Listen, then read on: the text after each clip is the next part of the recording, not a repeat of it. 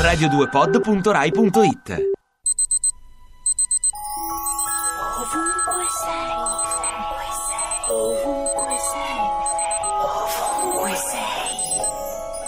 Questa mattina mi sono svegliata e ho preso dall'armadio una maglietta che voglio regalare a un ragazzino perché lui ha l'età in cui collezionare divise di grandi squadre di calcio ti fa sentire che compi delle scelte e costruisci il tuo mondo.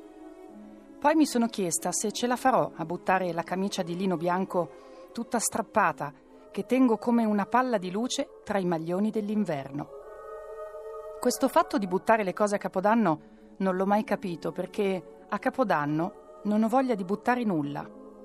Di solito mi succede invece quando fa caldo e vorrei più vuoto intorno per respirare meglio.